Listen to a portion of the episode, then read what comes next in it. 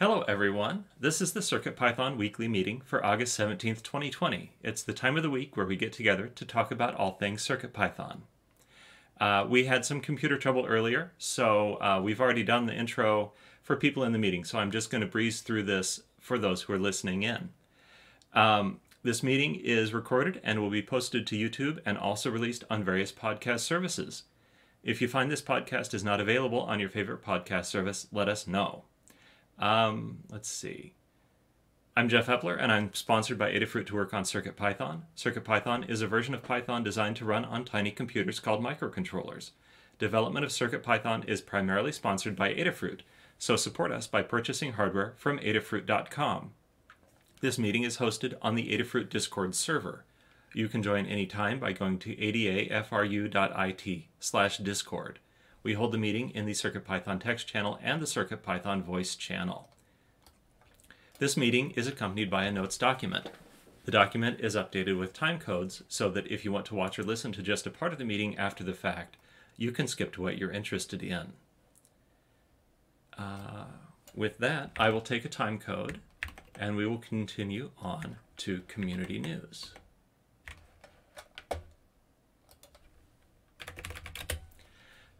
All right. In community news, Visual Studio Code now supports Raspberry Pi and ARM Chromebooks. Visual Studio Code is one of the most popular pieces of programming software on the planet, in part because it is available on any platform a developer might want to use it on, at least mostly. One missing piece was ARM support for Linux devices, but with the latest release that's been rectified. This has huge applications in making and education, and uh, Foamy Guy is kindly dropping notes in, or dropping links in the chat if you want to check out more about that. Uh, there is also a QtPy CircuitPython Tricks. QtPy Tricks is a collection of projects for using the Adafruit QtPy mini board running CircuitPython 6. The code will also work on a Trinket M0 and other CircuitPython compatible boards with an adjustment to the pin assignments. Today is Ada Lovelace Day. The world celebrates Ada Lovelace Day on the second Tuesday of October. Instead of lamenting all the in person gatherings and Halloween hoedowns that aren't happening this year, get into the virtual activities coming your way. Today, Adafruit is spending the day highlighting a number of women who are pioneers in their fields and inspiring women of all ages to make their voices heard. Finding Ada has some ways you can get involved and spread the word, and follow those links for more. SparkFun has a survey. Uh, from the SparkFun banner, please take our customer survey for a chance to win $500 in SparkFun credit. We really appreciate the time you take to give us your extremely valuable feedback on how SparkFun can be its best. We couldn't do it without your input. Thank you. This is a chance to ask for more Feather and CircuitPython things from SparkFun. And uh, thanks for the links, Foamy Guy. There's the link to the uh, survey. And at the end, if, you, if it turns out like mine, you also get a 10% coupon. Uh, an update on Adafruit. Adafruit carries all the technology to make Halloween fantastic. See projects tagged electric, Electronic Halloween all month for Halloween related projects using Adafruit gear. Adafruit is stocked in shipping orders. Now is the best time to get in orders for your favorite products, including items for students. Science is fun and educational when using the Ada parts, and free, easy to follow tutorials in the Adafruit Learning System. The uh, CircuitPython and Python on Hardware newsletter is driven by people like you in the community. So, um, and it's emailed every Tuesday. It highlights CircuitPython related news from around the web. Um, well, is that my keyboard? Well, somebody, maybe me, just inserted a bunch of new lines. That's fun.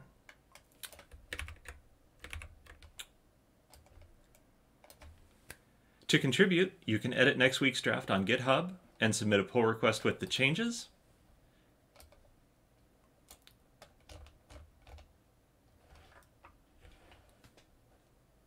You can also mention an engineer on uh, Twitter and tag your post with CircuitPython. And uh, with that, we will move on to the next section of the meeting called The State of CircuitPython, the Libraries, and Blinka. Uh, primarily, this section is a statistical overview of uh, what is going on with the project, although we'll also hear a bit of narrative from some of the people involved. So uh, overall, within the last uh, seven days, we had 26 pull requests merged by 19 authors. Some of the names that are unfamiliar to me are Kevin AJ. I think Kevin has been around. Unid, ETEQ, H Nomi, 2231 Puppy. Uh, we had another contributor who was on yesterday's list. Uh, since today's meeting is a day late, the seven day list will miss people. And I spotted that uh, user S. Warren was on yesterday's list, but not today. And that brings us to actually 20 authors in the last eight days, which is really amazing. We had 11 reviewers, uh, including a new face, gamblor21. I'm sure you've seen him around Discord and uh, on Show and Tell, but he has kindly agreed to become an official reviewer of uh, PRs for the CircuitPython project. So thank you very much for that. Um, let's see. Issues wise, we had 13 closed issues by four people and 13 opened by 10 people. So we're net even on issues, and we're seeing a lot of uh, participation uh, just by reporting issues and bugs from 10 additional people in the community. So thanks for that. And uh, as we discussed last week, we are doing some participation in Hacktoberfest, and so we added the Hacktoberfest label to 27 issues. Uh, so overall, as I mentioned, we're we're just having a great number of authors and contributors and reviewers and we've been making a great deal of progress towards being able to release a version 6 release candidate. And a lot of that is due to scott's activity both on the bug fixing side and the reviews side. And of course a lot of the other uh, people are also contributing to that. So i don't think we've set i mean we don't work based on dates. We work based on milestones so I don't know exactly when that release candidate is going to happen, but I really feel that it's pretty soon because we're getting to a very small number of issues. And with that, I will continue on and speak specifically about the core. The core is the part of CircuitPython that is written in C, and it's the basis that makes everything else work. And um, so the it's kind of an arbitrary division, but um, anyway, we had uh, of those 26 pull requests, eight of them were merged within the core by eight authors. So we have Unid again. Uh, we have translation updates from W. Tamura and Hex that. I believe that was what their contribution was. And we had just two reviewers, myself and Scott.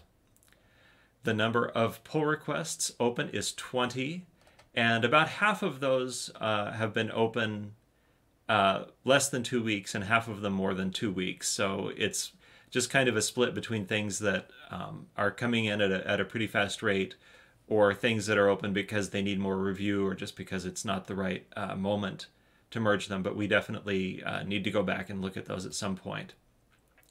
And uh, surprisingly, we only had one closed issue by one person, um, according to this summary. I'm not sure whether that's accurate.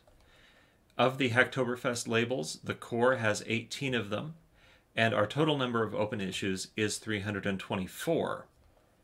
We prefer to track our issues by milestone, so for instance, for the 600 milestone, we have only four open issues.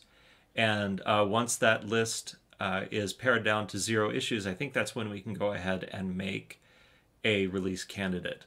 Uh, we've also got four feature requests and 13 bug fixes all of which we would like to address during the life cycle of 6.0. And then after that, we can start thinking beyond to version 7, which already has three issues assigned to it. And um, let's see. I think that's all I have to say about the course. So I will pass to Kattni to tell us about the libraries. Thanks, Jeff. You're welcome. So this is information that is across all CircuitPython libraries. So every library that is Adafruit underscore CircuitPython underscore library name. We had 15 pull requests merged by eight authors, including some of the new names you mentioned earlier, and 10 reviewers, including our new reviewer as well. Uh, the oldest merged pull request was 163 days. That's really excellent to see that we're keeping up with some of the older PRs, and the rest of them were 10 days or less, most of them being uh, one or zero days open before being merged. Um, we had, I, and I do want to point out, we had an addition to the community bundle which is included in this. Uh, so that's excellent to see. Um, we always love to see community libraries getting added to that. We had nine closed issues by four people and 12 opened by nine people, leaving us with 212 open issues. We also have 30 open pull requests. Uh, again, the oldest one of those is still slowly being worked on, so we are um, continuing to work with that author. We assigned the Hacktoberfest label to nine issues, uh, which lines up with the fact that we have nine good first issues. Uh, that's the tag that causes the Hacktoberfest label to be added. Um, if you are interested in all of this or interested in contributing to the CircuitPython project, but maybe not ready to, to contribute to the core, you can check out circuitpython.org slash contributing. And what you'll find there is uh, all of this information, um, a list of open PRs, a list of open issues, and some library infrastructure issues. Um, you can search the issues page for good first issues if that's your level of, of skill or that's your level of comfort. Um, or you can search it for bug or enhancement if you're looking for something more complicated. We have a guide on using Git and GitHub with uh, to contribute to CircuitPython, so we can definitely um, help you out there. And if uh, you have any questions beyond that, you can always ask us. We're always available on Discord. Um, we want you to be able to contribute. So don't let the fact that we work on uh, GitHub and use Git uh, intimidate you um, we can always help you get started with that. Uh, and in the last seven days, we had one new library, uh, the TLA 202X, and a short list of updated libraries that I will not read off. Um, and that's it for the libraries. All right. I just want to add one thing to that. Um, working with Git is um, sometimes, well, often beginners have questions, and we recently added a Help with Git channel here on the Adafruit Discord. Yes, so, um, you know, if you're running into trouble with Git and it's related to CircuitPython, we're happy to have you ask it in the CircuitPython channel or the Help with CircuitPython channel. Uh, but if it goes beyond kind of one-liners, we'll probably move that over to Help with Git and uh, maybe get some more in-depth help and assistance. And I'm happy to see that channel uh, begin to exist. And um, yeah, we're, we're here to help you out and get you through those uh, roadblocks or speed bumps that you encounter on the way to contributing to CircuitPython. And uh, with that, I believe I'm handing it back to you, Kattni, to tell us about Blinka. Yeah. So I'm uh, sitting in for Melissa today. Blinka is our uh, compatibility layer for using CircuitPython with uh, single board computers such as Raspberry Pi. We had three pull requests merged by three authors and one reviewer. There were two. There are two open pull requests right now. Um, we had three closed issues by one people and one, one person, and one opened by one person, uh, leaving a net of 26 open issues. Um, you can view that at github.com slash adafruit slash adafruit underscore blinka slash issues. Um, there were uh, 1,980 PyPI downloads of the Adafruit Blinka library in the last week, and the current number of supported boards is 52. Thank you. And with that, we will move on to our first round robin section called Hug Reports. If you've seen someone in the community here on Discord, on online forums, on GitHub, who has done something good, please take a moment to spotlight what they're doing and uh, kind of form an antidote to the negativity that a lot of uh, forums that aren't well run encounter. So I will uh, start off and then we'll continue down in alphabetical order uh, Jerry will come next. And then when we get to the end of the alphabet, we'll go back to the beginning and get uh, everybody. And if I miss you for some reason, please just uh, speak up within the text channel and then I will call on you. So, uh, first of all, I want to start with a group hug because, like I was saying to Scott before the meeting, there's just this um, this amazing community around me, and I know I'm going to forget to thank somebody. Uh, but I particularly want to thank GitHub user C. Walther for continuing his work on some core improvements that I am uh, interested in seeing. And they're going to enable some better memory usage and enable some interesting features when you need to restart your Python program. Um, and we've been kind of working on the pull request, and I think that's about ready to go in. Uh, so uh, Jerry is up next, and followed by Kattni. Hello, uh, just a big group hug this week. All right, thank you. All right, thank you. Mm-hmm. Uh, following uh, Kattni, I have some notes from various people, uh, but go ahead, Kattni. All right. So first and foremost, um, thanks to Dan for help, quote unquote, uh, which is to say it was mostly him, um, with writing up a simple version of an explanation for why time dot monotonic loses precision over time. Uh, I added a frequently asked questions page to the LED animations guide. And one of the things that happens is with non-express M0 boards, the animations do slow down uh, over time because of the loss of precision of time dot monotonic. Um, and so I wanted to add an, an FAQ about that, but explaining that uh, very technical concept in a very simple way was um, quite difficult and took a lot of iterations. And Dan was super patient and helped me a lot with it. And now we have an excellent explanation. Uh, to Mark Gambler for joining the CircuitPython Librarians review team and for reviewing two PRs for me. Um, that's always amazing to see new reviewers. Uh, he was commenting on PRs um, to review them already, so we went ahead and added him to the review team, and now he's official. Uh, and thanks to you, Jeff, for a much needed chat. It is always a pleasure. All right. Uh, so I have notes from Maker Melissa, and then we will go to Scott. And uh, Maker Melissa just sends a group hug. After Scott, we will go back up to the beginning of the alphabet for uh, some notes from C. Grover. Go ahead, Scott. All right, thank you. Uh, first off, a hug report to Caps Lock for taking on adding transparency to color converter. Yes. Uh, it's very close. Uh, we have one build that is out of space, unfortunately. Uh, so we'll take a look at that and figure it out. Um, we can always find some room.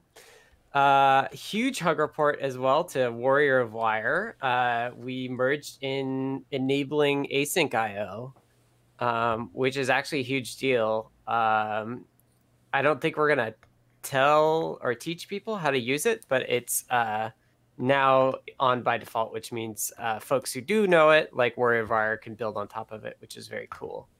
Um, it, I should also note that it's the older version of Async IO. It's not the one that uh, MicroPython currently has.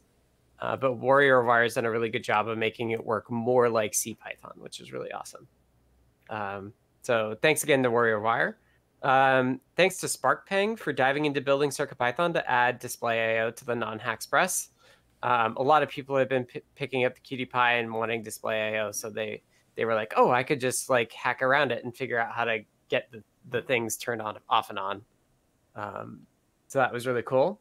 Uh, Deshipu, thank you for helping folks out on the Discord. Uh, always catching up, and it's really great to see you taking uh, taking time to help folks. Uh, thank you to C. Walther for uh, taking on moving the memory off the heap uh, after the VM stops. Uh, it's like one of those core things. It was really cool to see them kind of taking on that higher level supervisor level stuff. So thanks to them. And lastly, a hug to Kattni for leveling up other folks like Mark. Um, it's something I was good at originally and am now quite bad at. So it's great to have Kattni uh, pick up the slack and really level folks up. It's been really awesome to see. Thanks. And that's it for me. All right. I have notes from C. Grover and then a few more notes. And the next uh, person besides me up is Foamy Guy. Uh, but C. Grover sends a hug report to Brent for awesome AIO learning guides and some recent help with sticky requests library issue that was hampering my AIO learning indoctrination process. Do you think sometimes people write things just to make it like a tongue twister for the uh, moderator? I don't know. Anyway, next I have notes from uh, David, who has a hug report for Toddbot for the QT Py tricks, to Dan H for all the BLE stuff. Hope you get better soon. To Maker Melissa for the Matrix Portal guide, and to Kattni for the QT Py guide. All right, and Foamy Guy, I guess you get to finish up this round of hug reports. Right, thanks, Jeff. Uh, this week, I would like to give out a hug to uh, user 2231 Puppy. Over, I think it was over the weekend or Friday, maybe they were in the chat room. They were asking if there was a Discord library for CircuitPython, uh, which there is not, uh, to the best of my knowledge. But they went ahead and um, got one spun up, and uh, you know learned about Git and everything, and actually got it added to the community bundle already. So that was really cool to see. Uh, you know, somebody step up and build a brand new thing there and then share it with all of us. Uh, so big thanks to that's uh, 2231 Puppy. Um, to Caps Lock uh, again for the you know the ability. I think the, the idea is to get transparency with the on disk bitmaps, if I understand correctly. That's a really cool prospect. Uh, so really excited about that work as well. To Brent uh, for a great suggestion on a potential new uh, PyPortal library example. To uh, Warrior of Wire uh, again for the async and await APIs uh, that Scott was talking about. I'm very excited to try those out. I have a bunch to learn about it, um, but definitely looks very interesting. And then uh, lastly, to Unexpected Maker and Scott and anybody else who was involved in getting that help with Git channel um, set up on Discord. I really like to see that uh, come along. Yes, thanks. Um, so our that wraps it up for Hug Reports, and we will move on to status updates. Status updates is a time to let us know what you've been up to since the last meeting and uh, what you hope to accomplish before the next meeting. So typically you'll cover about one week looking back and one week looking forward. And again, it's done in a round robin, and I will start things off. And then uh, next we will go to Jerry. So last week I reviewed and approved PRs after a gentle reminder from Scott to do it. Thank you. Uh, including some translations from Weblate. And it's really nice. Uh, pardon me a moment. it's really nice every time to see those translations coming in. Uh, Weblate was a good choice. Uh, anyway, I'm working on improving the parallel- parallelization of the build, which means that people with powerful desktop computers can do builds faster. Some parts of that have merged, and some parts have not yet been merged. I did an update to the Protomatter library, which powers the RGB matrix um, that didn't bring in any, new features, but it makes sure that we're ready for a future release of Protomatter that will bring in some exciting new features that are being worked on. And I also worked on CAN support for Arduino, which is, of course, not CircuitPython, except that I'm making sure it interoperates with CircuitPython, and that is kind of my reference implementation as I work on this other thing. So this week, uh, hopefully wrapping up Arduino CAN if I do finish that, uh, I'm returning to a Learn guide about a calculator project that I did. And then soon, this is less likely to be this week, um, I will be implementing CAN in CircuitPython for the ESP32S2. Uh, Jerry is up next, and then Kattni. You ready, Jerry? Yeah, if I can just find the unmute button. There it is. Jeff, why is it called Protomatter? Um, so that's just what the author called it. It was a reference to the um, technology used in the Genesis device in Star Trek II. Okay. That's all. Glad it wasn't supposed to be obvious. All right. Um, it, so, no, it's a little uh, bit of an uh, inside joke. uh, I, I, I really had nothing to report, but I did a, a question because um, I saw in Scott's notes he you know coming up on a release and there's there's one issue that, that I ran into with the ESP32S2 that SSL certificates, or at least some of them aren't working. And there's a note in, the issue, you know, that they need to be updated, probably to me to make them um, up to the same level that the Nina firmware is. So it's this question is if somebody can give me a pointer if it's something that you know a mere mortal can tackle. I'd be happy to try it. I just I tried looking in the code and I didn't see any place where it would be done. So if, uh, if somebody wants to steer me, I'd be happy to take a look at it. Otherwise, it can wait. I just want to make sure it's not holding anything up. Scott, do you want to answer that real quick, or do you want to take it down to in the weeds? So I would just say I don't want to hold up the 6.0 release on anything ESP32S2 related, um, because I want it people to think it's still beta for the S2. Um, I don't know exactly how to do it, but I can give you a lead, and I just have to find the URL for it. Okay, take your time. I'm gonna have to leave the meeting pretty soon, so just you know send me a note, um, and I'll, I'll take a look at it and see if I can you know figure it out. But uh, okay, my my first attempts didn't get me anywhere, so all right. Okay, thanks. yeah. I, I mean, I don't know exactly how to do it, but uh, yeah, I'll I'll follow up on the issue for you. Thanks. Mm-hmm. All right. Uh, on deck, I have some notes from Maker Melissa, but now uh, it's Kattni. All right. so last week, yesterday, and earlier today, can't remember where I left off last week, so some of this may be duplicated. Added a Circuit Python page to the SH1107 uh, Featherwing OLED, I want to say, um, guide. We didn't initially have uh, support for that, but a community member contributed um, CircuitPython support for that. And so I added a CircuitPython page to the guide, which only had Arduino to begin with. Um, I made a fritzing object for the Metro ESP32S2, which is upcoming. I soldered up a QT Py Haxpress, which is a huge deal because I've never soldered tiny parts before. And um, not only did it come out uh, working, it actually looked really good. Um, so I kind of got, you know, double bonuses on that. Um, no idea if I could replicate it. I do have another pair here that I will eventually try to replicate it with, but um, I uh, we'll, we'll find out whether it's something I can actually do again.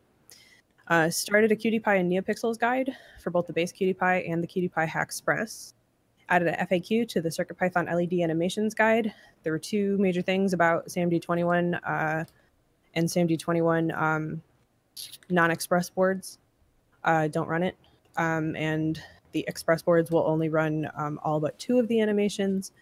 So uh, we wanted to, I wanted to add a you know an FAQ so that people knew what they were getting into if they're trying to you know do Circuit Python LED animation library stuff with uh, Circuit Playground Express, for example. And I added Mark Gambler to the Circuit Python librarians team.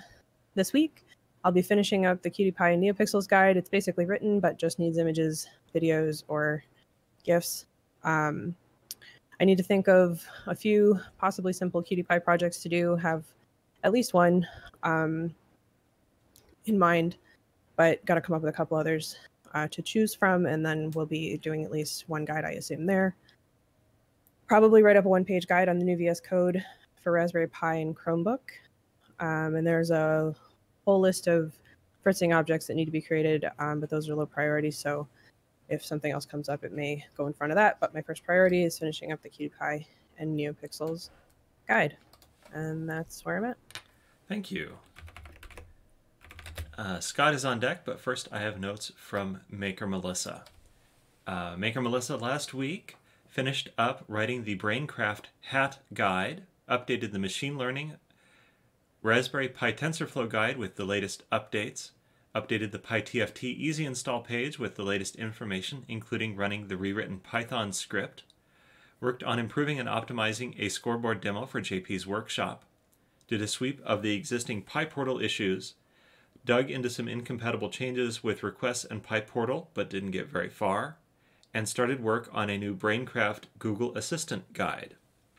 This week, uh, we'll work on finishing up the Braincraft Google Assistant guide, test out some more obscure Matrix Portal library configurations, and test out an issue with the SSD 1351 on Arduino. And as far as other stuff, she worked on hacking a keyboard to implement MIDI. Uh, she got as far as successfully detecting all key presses and releases, ended up going the Arduino route due to 5 volt logic used in the keyboard and not wanting to complicate things with logic level shifters. Uh, so after Scott, I have text from C. Grover. Go ahead, Scott. Hello. Okay, uh, longest ago, I finished up the IMXRT work um, and it's merged in. Uh, basically, we were having issues with Flash config being different across boards, so now it's unified. And the configs also set the quad enable bit on startup, uh, which it's this weird thing where it's like if it's a brand new fresh board and the SPI Flash doesn't have quad enable set, but we try to use it that way, it causes an error. So now uh, setting it every startup means that we ensure that it's always set, which is good. Um, after that, I moved on to 6.0 issues. I've knocked out a few of them. Um, in fact, I think we're actually down to zero once the last one is merged in. I just had one quick change to do on it. Um, so issues I fixed were SAMD21's auto reload was broken due to sleep over- overriding the tick timeout. Uh, so I fixed that. Um, on the 21 as well, I fixed a timing problem that led to the Pew library flickering. Uh, basically, we were turning off interrupts for a surprisingly long period of time. uh, which should actually mean that we're more performant, I think, as well, uh, which will be good. And then on the STM side, I've fixed an issue with I squared C timeouts um, that was caused by the clock going backwards, which is never a good thing for a clock that's always supposed to go uh, forwards. Um, and the, the fundamental problem there was we were reading the the RTC is three separate registers that you all need to read, and you have to make sure that you get them all kind of like in sync with each other. Otherwise, like one might be ahead of the other ones that you read. So I got that fixed as well. Um, I do want to do a release candidate this week, unless somebody has a, a super urgent issue they think should block it.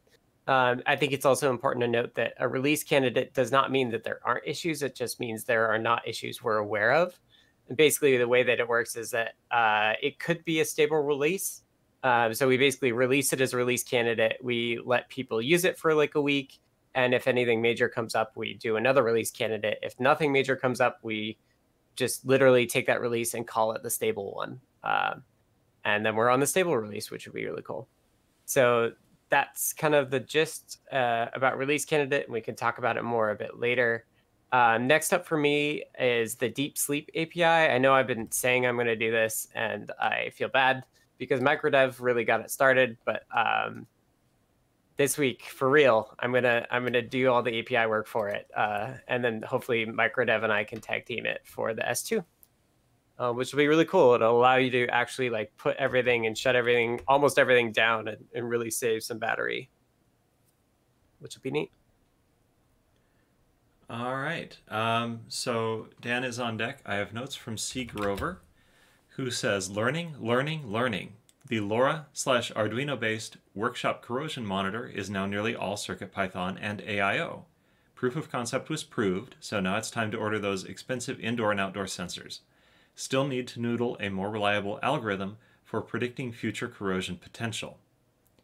In the design phase for two new Eurorack modules, front panels, physical UI, and most CircuitPython code modules are good to go. Just need to work out some pesky hardware issues. Predominantly, how much stuff can be jammed into a 10 HP module. Also designing a DC motor characterization workbench to study low-speed torque control for a couple of robot projects. We'll be testing a dynamometer scheme as soon as strain gauges and companion Wheatstone bridge arrive we'll take a shot at converting the 24-bit I2C Wheatstone ADC Arduino library code to CircuitPython. Oh, and we'll need to pick up some additional 2020 extrusion to mount the torque converter, converter and test motor. Love working with these adult erector set components. Uh, so up uh, soon is notes from David Glaude, but now we're ready to hear from Dan. Hi, Dan. Hello. Sorry I missed the earlier meeting. I was on the phone. Um, so I'm starting to work again after my bike accident. I've got a split keyboard, which is working great to compensate for my broken elbow. And it's I'm not in pain when I'm typing. It's a little bit of a nuisance to mouse with my left hand, but otherwise things are working out well. Um, I'm working on um, making sure that Blinka BLEIO is um, in good shape. It's actually really peculiar. It's working on some versions of Raspberry Pi and not others. And I don't understand that. And uh, trying to track that down. I have five Raspberry Pis on the desk right now, and I keep swapping the same SD card between them. And it's very odd. So the point of this is that I'm writing a guide for how to use Blinka BLEIO on various host computers, including Raspberry Pi, but I have to get make sure that it works on everything before I, I, I finish that guide. So that's what I'm working on right now. Okay. All right. Uh, Foamy Guy is on deck, but first notes from David. Uh, soldering the QT Py Haxpress. Somebody should put an extra warning to say that QT Py is small and the thing you solder is even smaller, as well as the Matrix Portal M4 for 64 by 64, although he may have destroyed a pad by trying to use solder wick to reduce the blob size. Test and repair is in progress. Uh, also improving a Corona app detector on Circuit Playground Bluefruit. I should be ready for my first show and tell or learn guide, and there's a link there. I don't know if you can get that, Foamy Guy. And uh, QT Py trick of the week based on a todbot idea, a keyboard prank that removes caps lock and others when you try to press it, also with a uh, GitHub link. So with that, we will let Foamy Guy wrap up status updates. All right.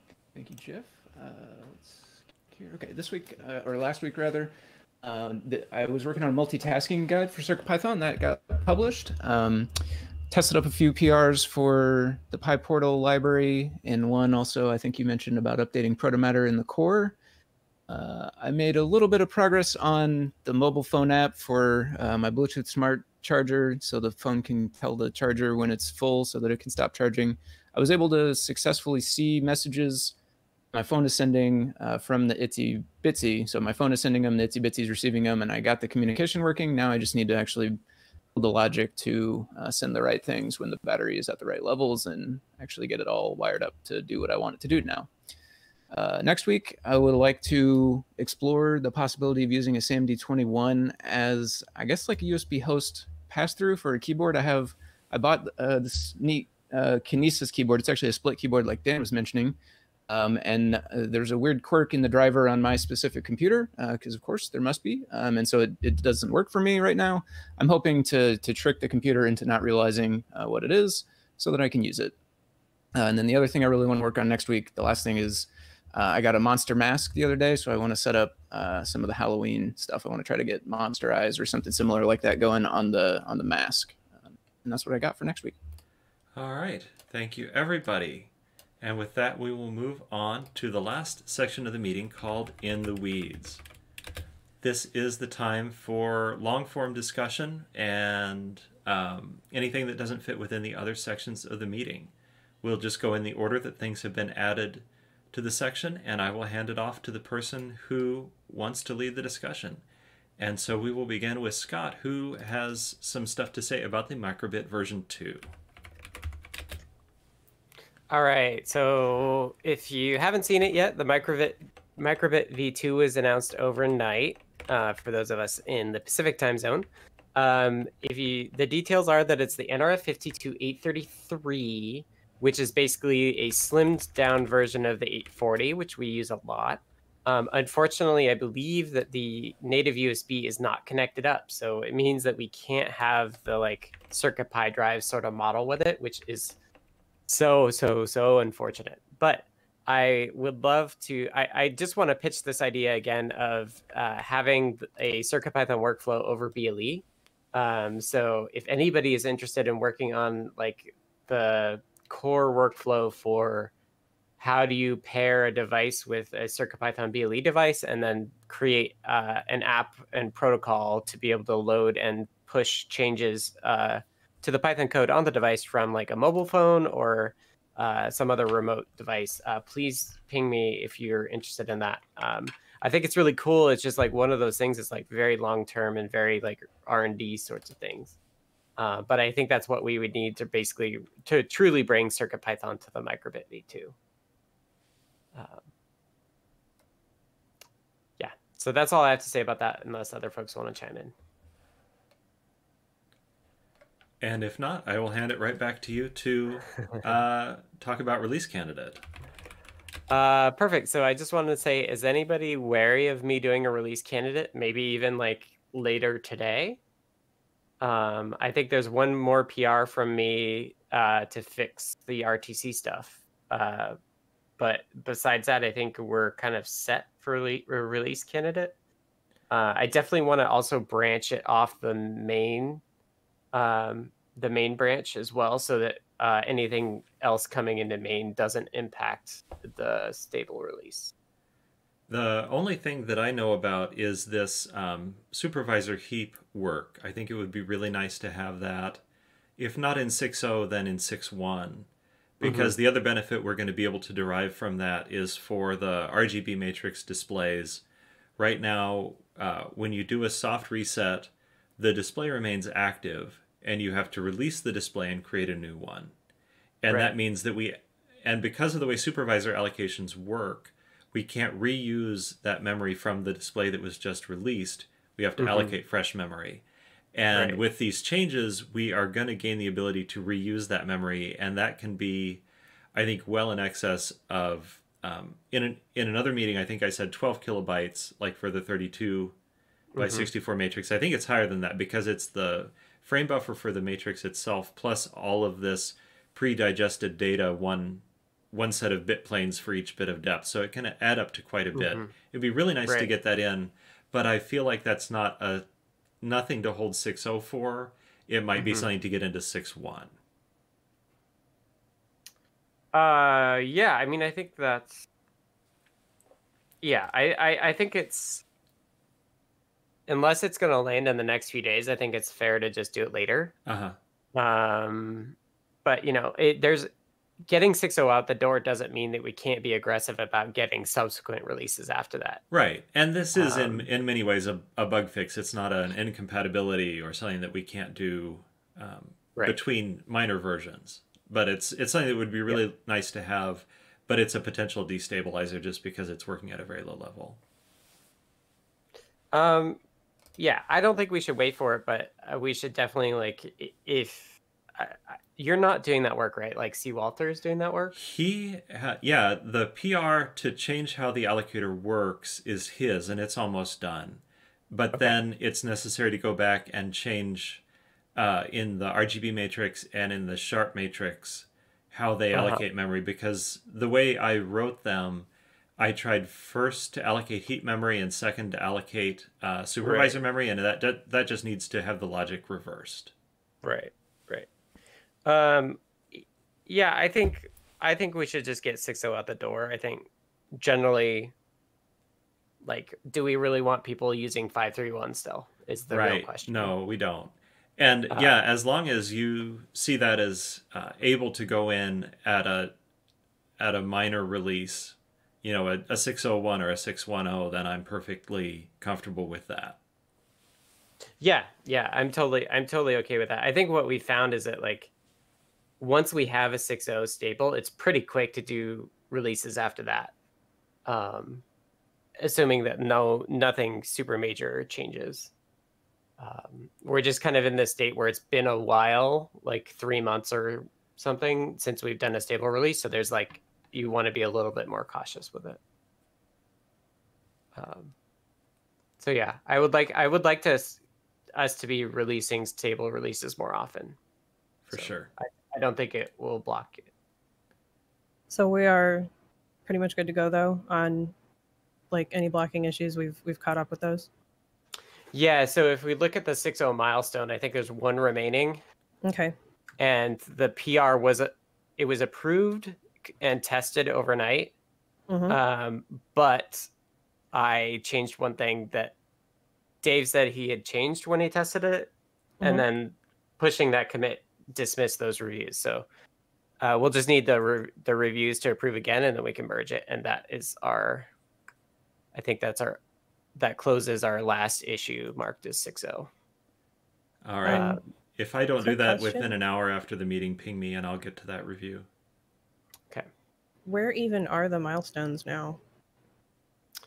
Uh, I don't know what you mean. on GitHub to view them. So there's Like- this stuff that looks like it's the like the column headers of the list of issues, and one of them should say milestones. Click it and choose the milestone. Ah, okay. I was in the wrong tab. Okay. Yeah. Gotcha. All right. I think you can also, if you see the milestone on a bug in that list, you can click it. Yeah, I think so too. Okay. But Right. so we've got we've got two, and you're working on one or both, I assume, because I So think if if you see the milestone and you see two things, that's actually both a PR and an issue. ah, that makes sense So- because I saw them. I saw the comment earlier that one of them fixed the other, so that makes more sense. Yep. Yeah.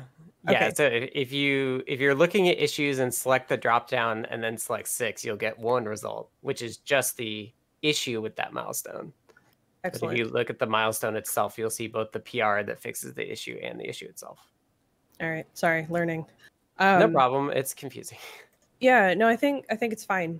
Um, and I agree with you. Like we need to leverage point releases more than we do. Um, Cool. just in the sense that like we we have a tendency to try, or we have had anyway, a tendency to try and cram everything into a major release. Um, and it stretches out how long it takes us to do major releases. And if we want to be doing them more regularly, I think we need to leverage the point releases um, Mhm. so we can get you know smaller stuff in and and be able to continually be you know updating Circuit Python in general. So Yeah. that's my thoughts. Which I think we did better with 5.3 until we started believing 6.0 was just around the corner, and that's what led us to have this uh, time gap. Yeah. Uh, Well, I and- also Go ahead. go ahead.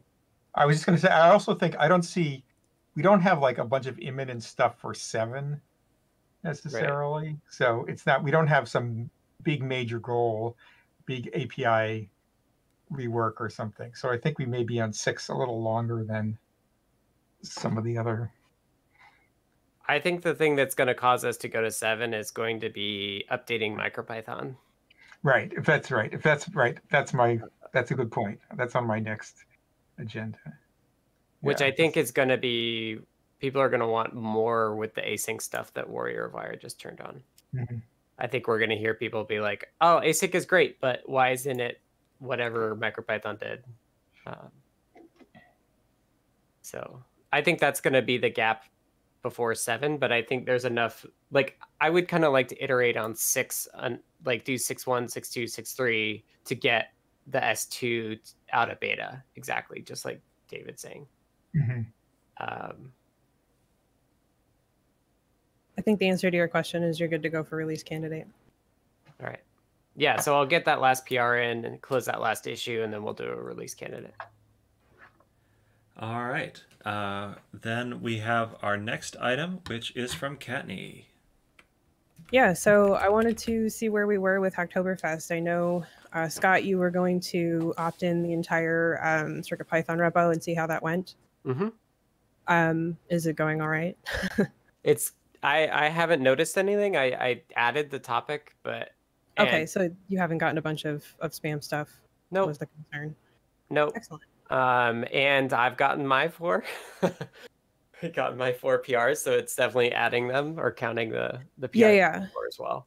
Um, so I had a couple thoughts um, just after dealing with getting my own four, Mhm. which is that I feel like we could put some more effort into promoting that we're participating. Okay. Um, I don't know how to do that. That's it's just I'm I'm throwing stuff out here, Mhm. um, and then put the onus on the PR authors to let us know that they're participating, so that we're not running Right. around trying to say like, oh, we've got like you know 36 open PRs across the libraries. Like we need to go check all of them and make sure that you know they all have that label. Um, I think it would make a lot more sense for you know an author to just let us know, hey, you know, I'm I'm participating in Hacktoberfest. You know, does this qualify or something to that effect, and then we can Right. add the label as we go. Um, because I don't know um, whether other members of our team signed up as maintainers or not. Mhm. Um, I have no problem doing that uh, as long as it's happening within um, Monday through Wednesday. Right. Um, so I have no problem keeping up with that. But I think I don't I don't think the workload's going to be very large. Um, yeah. But I think it would be best if we sort of put that on the author to let us know that they're participating, and then we can follow up with adding the label. Yeah, I agree. That's kind of what I expect is like folks who listen to this or participate in this meeting. If you want to participate in Hacktoberfest and just need us to okay the, the PRs, please let us know. Okay. I like Excellent. I like it as a tool to help you level people up, right? Like, Yeah, exactly. Um, and it gives us an opportunity too to interact with with an author, um, even if it's on a very minimal basis. But it's it's it's a good step. Right. Okay, I just wanted to see where we were at with it, how we were feeling about it. Um, so if you are listening to this later and you are contributing to uh, any Circuit Python libraries or well, with Circuit Python, it'll just be automatic. But if you're contributing to any Circuit Python libraries, please uh, ping one of us or let us know in Discord um, that you want to or are participating in Hacktoberfest, and we will get, um, if we approve it, we'll get the label added so that um, you get credit for it. And that's uh, all I have for that. All right. Thank you, Kattni. And with that, uh, we'll go to our next item, which is Stu. Hello, Stu. Guys, um, yeah, so I just kind of jumped in here because I went to uh, Barnes and Noble yesterday and I picked up a Make magazine that um, was talking about Python boards, and I've been following Python boards for a while. It seems like, um, at least with Adafruit, it kind of exploded. And um, the background on me is that I've made a um, a completely custom blockchain protocol using Python completely, which has um, its own subset of Python that we just call contracting. So you can build smart contracts with Python if you want to look in the internals of how it works. It's pretty straightforward. And our whole idea is that um, a lot of people want to use this technology, but when they start getting into the weeds of it, it's very, they bog you down with a lot of jargon. And a lot of that jargon is for traders to kind of hype it up. And I think that it gets rid of the fun of it. And so this project was supposed to be develop a blockchain that people can use and um, they can make an app or whatever. And another feature of it is that all the transaction fees go back to that smart contract developer itself. Uh, and so you can make an app, monetize it really easily. And so when I picked up this make thing, um, I was like, oh, wow, because I looked at Circuit Python for actually that subsector of Python as like a core doing all the operations. Mm-hmm. And I mm-hmm. figured I'd just jump in and say, hey, what what kind of if people are interested in blockchain uh, and especially in Python, I certainly could be a resource. Or if um, people are kind of interested in, oh, how would IoT blockchain work? That's a that's a huge area that I think is completely who knows, right? Um, so yeah, just completely open. I just wanted to kind of pop in and say hey um, and see what's going on here. And you guys are just having a meeting at the same exact time that I jumped in. So mm-hmm. here I am. Well, welcome. Thanks. I think this is a good platform to get the word out uh, and let people know uh, that you're a resource. I think I would be curious to see if your Python code could run on any of our devices because they tend to be quite small RAM wise.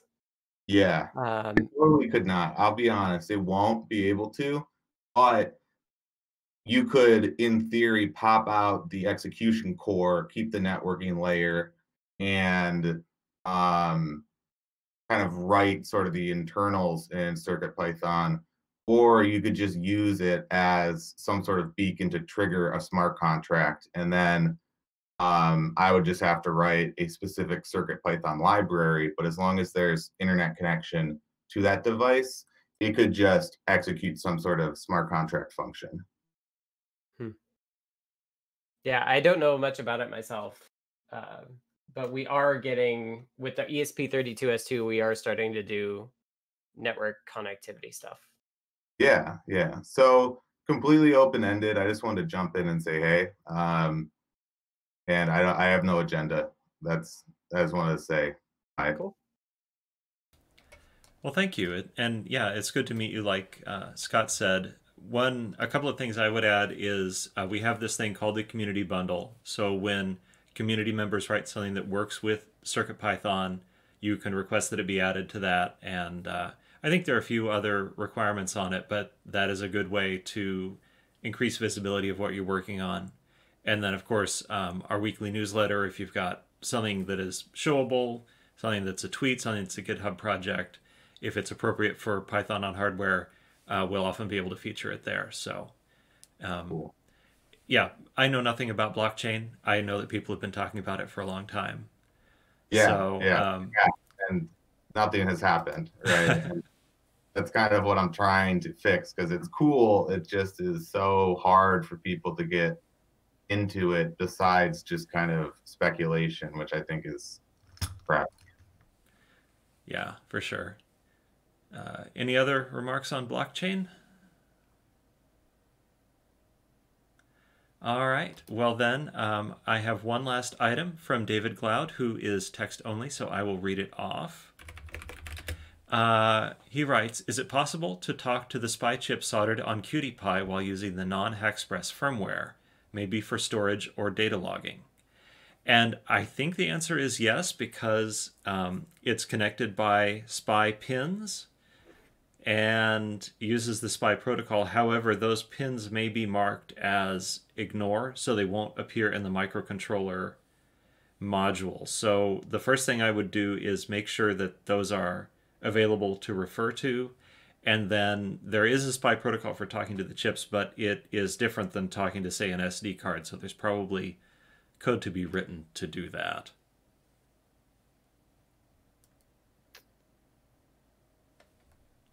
Doesn't look like David's mic is working.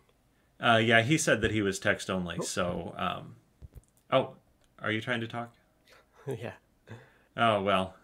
So I the, hadn't noticed he'd unmuted. Go ahead. Well, the low-level protocol for SPI flashes is pretty straightforward. Um, you basically have to just you can erase four kilobyte sectors and you can write uh, into that four kilobytes um, no, you don't have to do it in C. Like basically, if you're just talking SPI to the chip, like CircuitPython will just have no idea what's going on. Um, so you could just implement it all in Python and just work talk to the Flash in terms of just blocks. Um, I don't know. I don't know if you want to get to the file system level in Python because the file system stuff is complicated. Um, well, there's Kevin... actually not a whole lot that you have to do for the file system layer. Um, in that, if you look at Adafruit SD card, the number of methods that it has to implement are pretty small. You've got read, write, and capacity. I think the main complication comes if the erase size is different than the 512 bytes of the fat sector size. You'd have to read off all 4096 bytes modify right. the middle bytes and write it back out. But the actual size of the API is pretty small, and you can look at Adafruit SD card uh, Python module to kind of see what that entails. Right. But I'd also assume that you're not doing that because if you're doing that, you might as well just have it configured as your Flash. well, yeah, the reason to not do it would be it would be a different area of storage that would be writable from CircuitPython, which uh, could have an, right, but, an advantage. But you could also just remount it as writable. Yeah. Um, it's not going to allow you to like share it with CircuitPython uh, by doing some of it manually. Um, but yeah, I mean, if you want to experiment with just inter- interfacing with those chips at the low level, there's no reason you can't just do it uh, with SPI uh, from Python. And Kevin Thomas asks, we could use the register lib, I assume. I I don't think you need the register library. I think you're because the register like the SPI flash doesn't really have registers. It has one status register. Um, but besides that, you're actually sending more like commands. You're saying like, now I'm gonna erase this sector, and here's the address of the sector, or here's the I'm gonna make a I'm gonna write a page, and here's the page that I'm gonna write. Um, actually, you know, if you want a resource, you could just look at the internal code that does it for what the commands are. Yeah, the internal code is a little little bit complicated because it caters to all different kinds of chips. So yeah. they each have different ways of working. Whereas you'll work with a specific chip and you won't uh, probably write code that accommodates all the chips. Um, but yeah, you could do things like um, if you're doing data logging and you want to do it like higher speed, you could, for example, just erase the entire flash and then write it.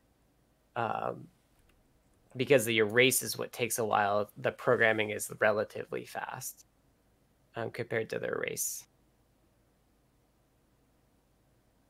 Yeah, makes me feel like you're you're getting into like database design where they just want like raw level block level access. Yeah, I'll be interesting to see what David comes up with. But uh, that is our last In the Weeds topic. So I will move us to wrap up. Thanks everyone for a lot of meaty discussion. Uh, let's see, wrap up. So this has been the CircuitPython weekly meeting for October 13th, 2020. Thank you to everyone who joined us today. If you want to support Adafruit if you want to support Adafruit and CircuitPython, and those of us who work on CircuitPython, consider purchasing from the Adafruit shop at adafruit.com. The video of this meeting will be released on YouTube at youtube.com slash Adafruit, and the podcast will be available on major podcast services. It will also be featured in the Python for Microcontrollers newsletter. Visit adafruitdaily.com to subscribe. The next meeting will be held as usual on Monday at 2 p.m. Eastern, 11 a.m. Pacific. The meeting is held on the Adafruit Discord, which you can join by going to adafru.it slash discord. To speak in the meeting and to be notified about the meeting and any changes of time or day, please ask us to add you to the Circuit Pythonistas role on Discord. We hope to see you next week. Thanks, everybody. Thanks, everyone.